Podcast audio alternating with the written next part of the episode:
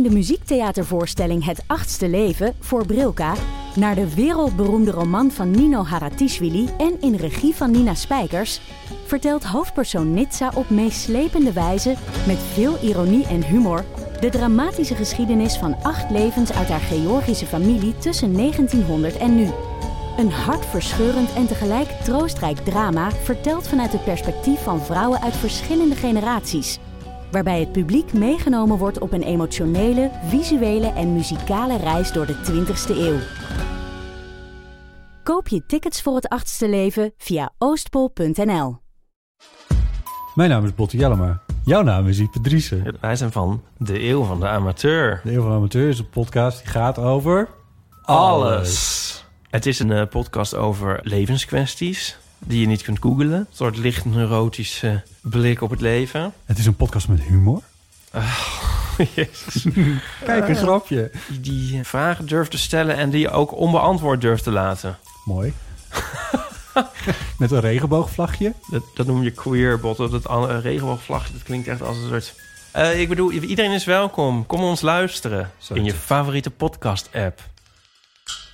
Zijn gekreun maakte me alleen nog maar geiler. Ik kon niet meer wachten tot ik hem in me zou voelen. Dus ik haalde zijn lul uit zijn broek, maakte het condoom open en schoof het om hem heen. Ik pakte zijn lul en liet mezelf er langzaam overheen zakken. Wat een goddelijk gevoel. Welkom bij Damn Horny.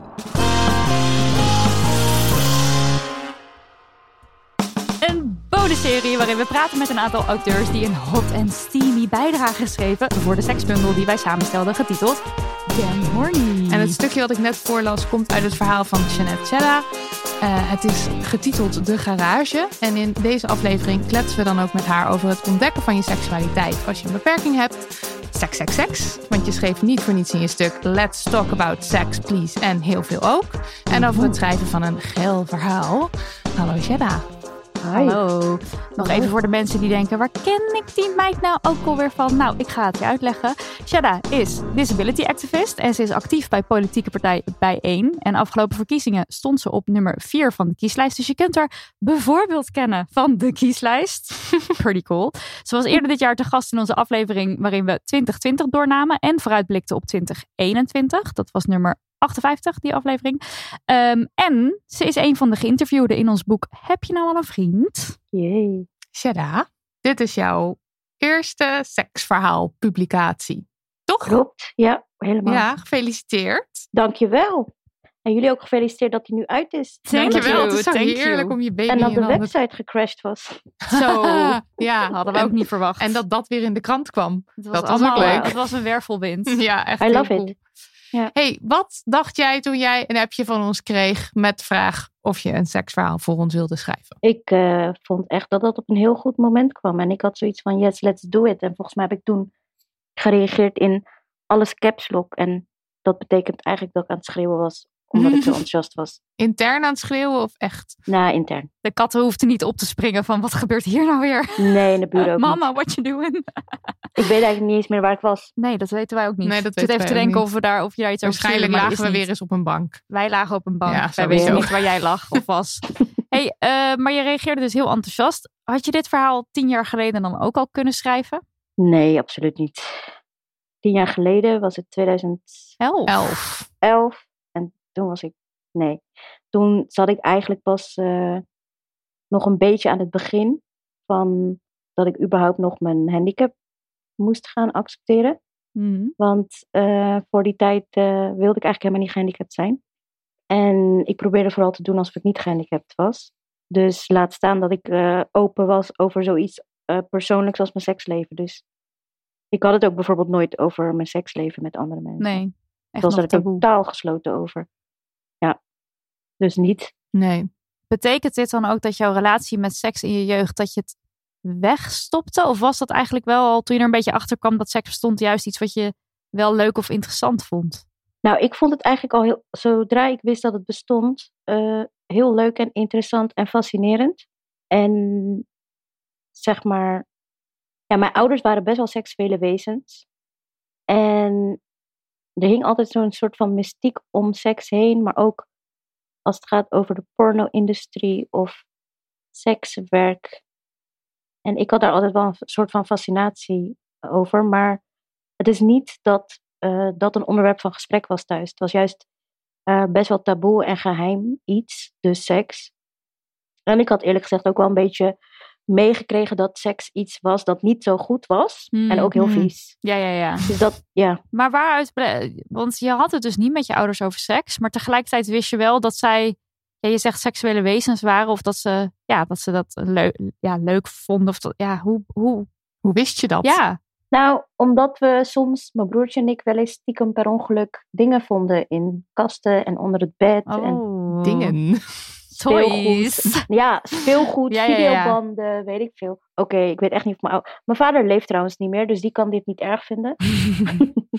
Misschien van boven. Nee, Ja, die, hartstikke fijn dat Nou, er open over gepraat Hij wordt. zou sowieso trots zijn. Ja.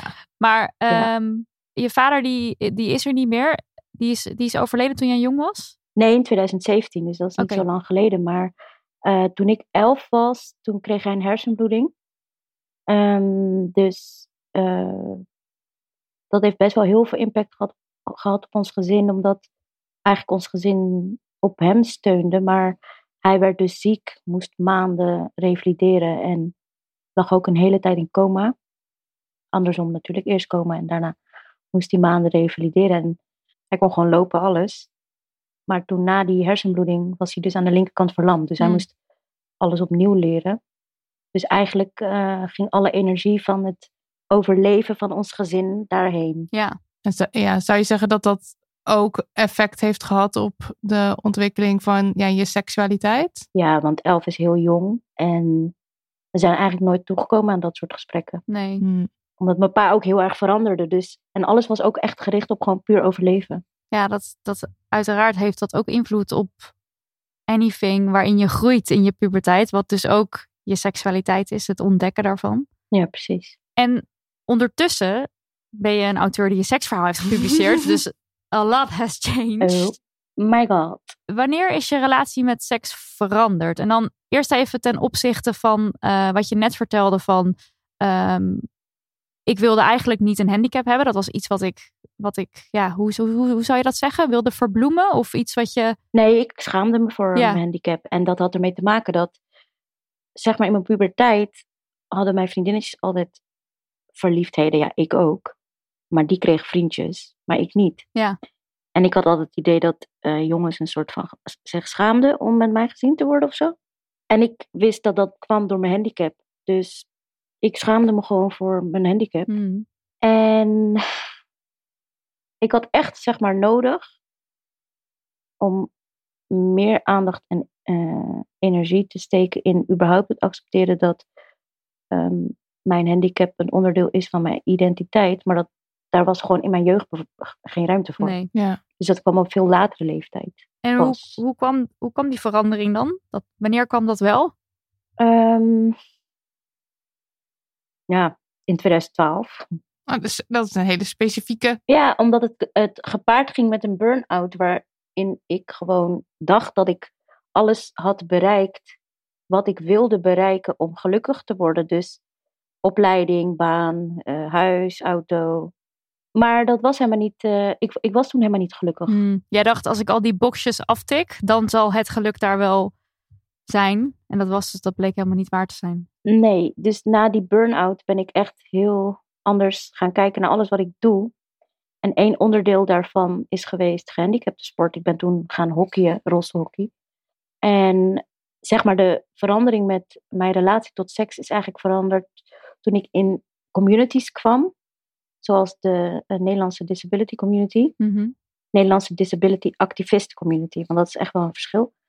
Waarin ik gewoon niet de hele tijd eh, voor mijn plekje moest vechten of mijn bestaansrecht moest eh, bewijzen. Dus ik hoefde niet constant aan te staan in de vechtmodus. En doordat ik gewoon mezelf kon zijn en kan zijn en ehm, gewoon kan zijn überhaupt, is er zeg maar meer ruimte vrijgekomen om ja, nieuwe kanten van mezelf te ontdekken. Ja. En ook gewoon opener te zijn over eh, seks. En ook de behoefte die ik eigenlijk altijd al had. Om iets meer van mijn seksuele kant te ontdekken. Dat is zeg maar daar ook gewoon ontstaan. so- soort van.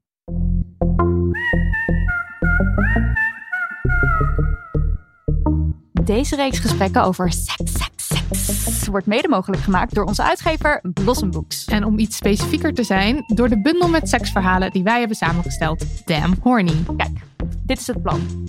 World Domination. Iedereen aan de Damn Horny. Inclusief al die conservatieve boekhandels die geen boek willen inkopen met Marilotte's kont op de voorkant.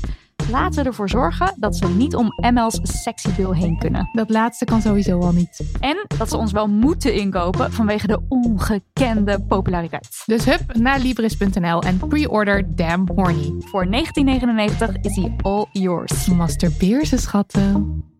Dan is het denk ik zo dat het nodig was om een handicap of een beperking te accepteren voordat je in je seksuele ontwikkeling kon duiken. Ja, als je zeg maar. Kijk, ik refereer naar mezelf als gehandicapte vrouw van kleur. Maar als jij zeg maar stukken van jouw identiteit totaal eh, wegduwt of doet alsof het er niet is, hoe kan je dan zeg maar. Dan kun je niet ja, in jezelf gaan staan. Ik weet niet of dat vaag klinkt. Maar dan, dan ben je niet jezelf. Omdat je gewoon die onderdelen van je identiteit soort van probeert te onderdrukken. Ja, en als het hele ontkennen. grote onderdelen zijn, dan snap ik ook heel goed dat een ander onderdeel, dat, daar niet eens, dat je daar niet eens aan toe komt. Maar zeker Nee. een onderdeel waarin je je heel kwetsbaar op moet Ja, stellen. klopt. Want dat is Ook. natuurlijk ook. Je moet alles van jezelf laten zien. Wil je seks hebben op een manier die fijn en veilig is? En ook durven, En durven, durven. communiceren, Ja, alles durven. Ook ruimte durven innemen. Dus dan is het, Ja. als je dan een deel van jezelf ontkent, wordt dat heel lastig. ja. Maar je schrijft ook in je, in je verhaal. ehm, even kijken hoor. Eh, ik kan niet praten over seks zonder het over mijn handicap te hebben. Want de langste tijd in mijn leven dacht ik dat mannen mij niet aantrekkelijk vonden. En ik vind het wel, het is heel waardevol. Want je, je, hebt, je schrijft je verhaal en je schrijft daarna je brief. Eh, nog een soort, ja, wat is het? Noot naar de lezer toe. Eh, waarin je dus nog echt even benadrukt. Het gaat hier ook over dat ik een beperk of dat ik een handicap heb.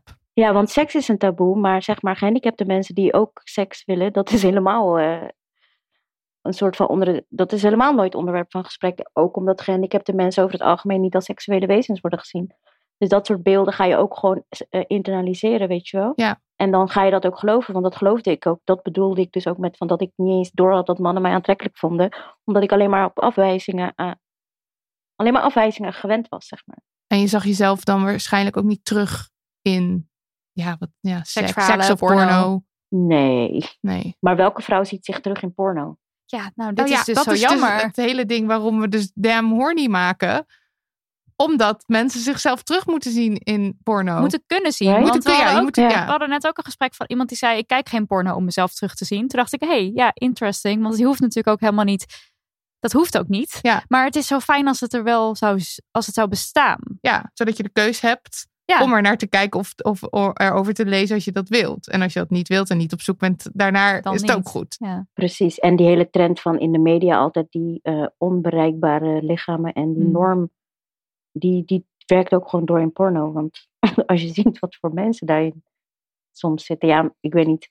Ja, het is erg, Oh, het is ja. erg een bepaald Schoonheidsideaal. schoonheidsideaal. En ook daarin Ja. denk ik wel van, ik wil er ook niet te veel eh, harde uitspraken over doen. Want ik zit niet diep genoeg in de porno zien. Want het zal ongetwijfeld allemaal natuurlijk wel bestaan. Kijk, dat wij dit Ja. idee hadden is leuk. Waarschijnlijk hadden 20 jaar geleden, Ook 30 mensen jaar geleden idee, mensen ook al dit idee. En bestaat het wel. Alleen het is misschien lastiger te vinden. En ja. wij wil, willen gewoon heel graag dat het mainstream is. En dat je gewoon de boekhandel in kan lopen. En dat daar een boek Ja. ligt waarin al dit soort verhalen gewoon te lezen zijn. Dat is denk ja, ik precies. belangrijk. Want dat eenzijdige beeld nu van porno of van seksverhalen is niks mis mee. Maar het is wel heel overvloedig, want je hoeft er niet echt naar te zoeken. Het is er gewoon. Nee. En dat, de rest, daar willen we meer van. Juist. Maar even over je verhaal. Your hot and steamy bijdrage. Ehm, waar heb je inspiratie uit gehaald? Nou, eh, uit dat überhaupt seks in de garage eh, altijd al een fantasie was geweest. En eh, dit is ook gebaseerd op eh, een waar gebeurd eh, I love it. Op waar gebeurde seks? Yes, yes, Waar yes. gebeurde seks? Waar gebeurde garageseks? waar gebeurde garageseks. Echt, ja, ik, eh, dat was wel echt een van de betere sessies. Een van I de betere can imagine. garageseks sessies. En wat vond je het? Nee, want garageseks kun je dus de deuren dicht doen, weet je wel. En dan ben je toch nog een soort van in het openbaar, want in het openbaar durf ik niet. Oh.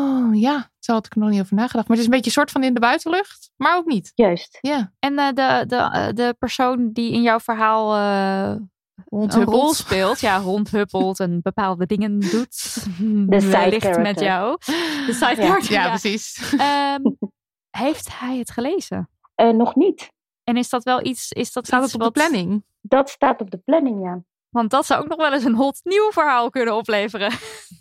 Eh, ja, dat zou kunnen. Weet hij er wel van? Ja, zeker. Die was gewoon betrokken bij het schrijven hoor. Nou ja, Nee, dat staat zeker op de planning. I love it. Eh, en eh, eventjes nog over het verhaal. Wat vond je het allerleukst? Nou, überhaupt om te kijken of ik dit op papier kon krijgen. Hmm. En hoe ik me erbij zou voelen. Nou, over het algemeen best wel awkward. Ja? Omdat op een gegeven moment moest ik kiezen tussen het woord penis en lul. En toen liet ik het dus aan jullie. Maar jullie kozen ook niet. Nee. En toen koos ik lul. Ja, in de tekst had je zo letterlijk Penis penis slash lul. dat was heel grappig. niet. en dat was vooral heel erg leuk um, als je het hardop voorlas. Ja, Penis slash lul. Maar jij hebt uiteindelijk zelf gekozen. Ja, klopt. Omdat ja, jullie maakten de keus niet. En ik dacht van, weet je, ik praat niet. Ik, ik zeg niet penis. Ik praat over lul. Ja. Dus, En dan is, lul. ja, dat is dan... eh, Penis heeft Ja. bij mij ook iets meer een bijna medische ja, know. connotatie of zo. Veel of echt meer meer biologie. Anatomie. Dat is de penis. En ook prima als dat mensen is- dat wel als woord gebruiken natuurlijk, daar niet van. Maar lul vind ik een ja, stijf of pik of zo. Ja. Ja. sorry, ik zit nu een beetje hard op te denken. Wat maar er zat bij ons geen lul of pik in. Dus dat, dat Nee, hoefden wij dus gelukkig over niet te allemaal doen. niet te doen. En het moeilijkst? Eh leuk. Nee, moeilijkst. Ik had leukst, had ik al. Nou, de pik of lul ja, die had ik eigenlijk al een beetje beantwoord. Oh, ja. penis, Gewoon- gewoon. Het expliciet zijn. Ik, Ja. ik, Ja. ik vind dat ik expliciet ben. Maar als ik heb dus bijvoorbeeld dat laten lezen aan, aan mijn nicht met de gouden jurk. De Gouden Jurknicht. Men kent De haar nog uit aflevering 58. Ja, we love her. En zij vond het heel eh, soft. Oh ja, Ja, ja, is grappig hè. Maar En- het is ook, ja. als je het zelf opschrijft, dan... Ja, het is gewoon zo intiem ook om zoiets op te schrijven. Dat Mhm. het voelt ook al heel snel een soort heel plat of heel... En we kregen ook best wel vaak van auteurs van... Nou, dit is het. Eh, laat maar weten als het te, Te te, vanilla is, of, ja. te, of te hard is. Dus zeg maar dat Mhm. auteurs heel moeilijk konden inschatten... waar hun verhaal Ja. op de schaal zat. Ja, Terwijl het natuurlijk niet... Ja, het- is niet te soft of te... Het maakt niet uit, weet je wel. Whatever. Nee, want het is gewoon wat het is. Ja, en het is gewoon wat jij graag zou willen lezen en wat je hebt. Of ja, En, en heb je, want we hebben nu het boek eh, in handen. Heb je ook andere verhalen al gelezen? Zeg maar, heb je de neiging om te vergelijken of eh, heb je dat niet? Nou, ik wil dus nog heel graag op de foto met het boek. Dus ik moet eerlijk zeggen dat die nog in het doosje ligt onder de... Hoe noem je dat spul? Confetti niet, maar... ja dat Ik draadje durf dus ik nog weet ook niet- hoe dat ik wil er dus een moment van maken. Ah. Like, gewoon, en daar ben ik nog niet geweest. Oké, nou dan horen we het wel. we horen het graag Ja. van je. We gaan stoppen, anders verklappen we te veel. Ik krijg ook een signaal door van de regie dat mijn vibrator opgeladen is. Dus eh, ik moet weer door. Tijd om te gaan. Ja, Shanna, dankjewel voor al je sexiness en je verhaal en dat je hier aan wilde schuiven. Alles. stay hot, stay sexy, stay Thank you. horny. Of niet? Zelf Horny Zelf zeker. Love you. Love you. Doei. Bye.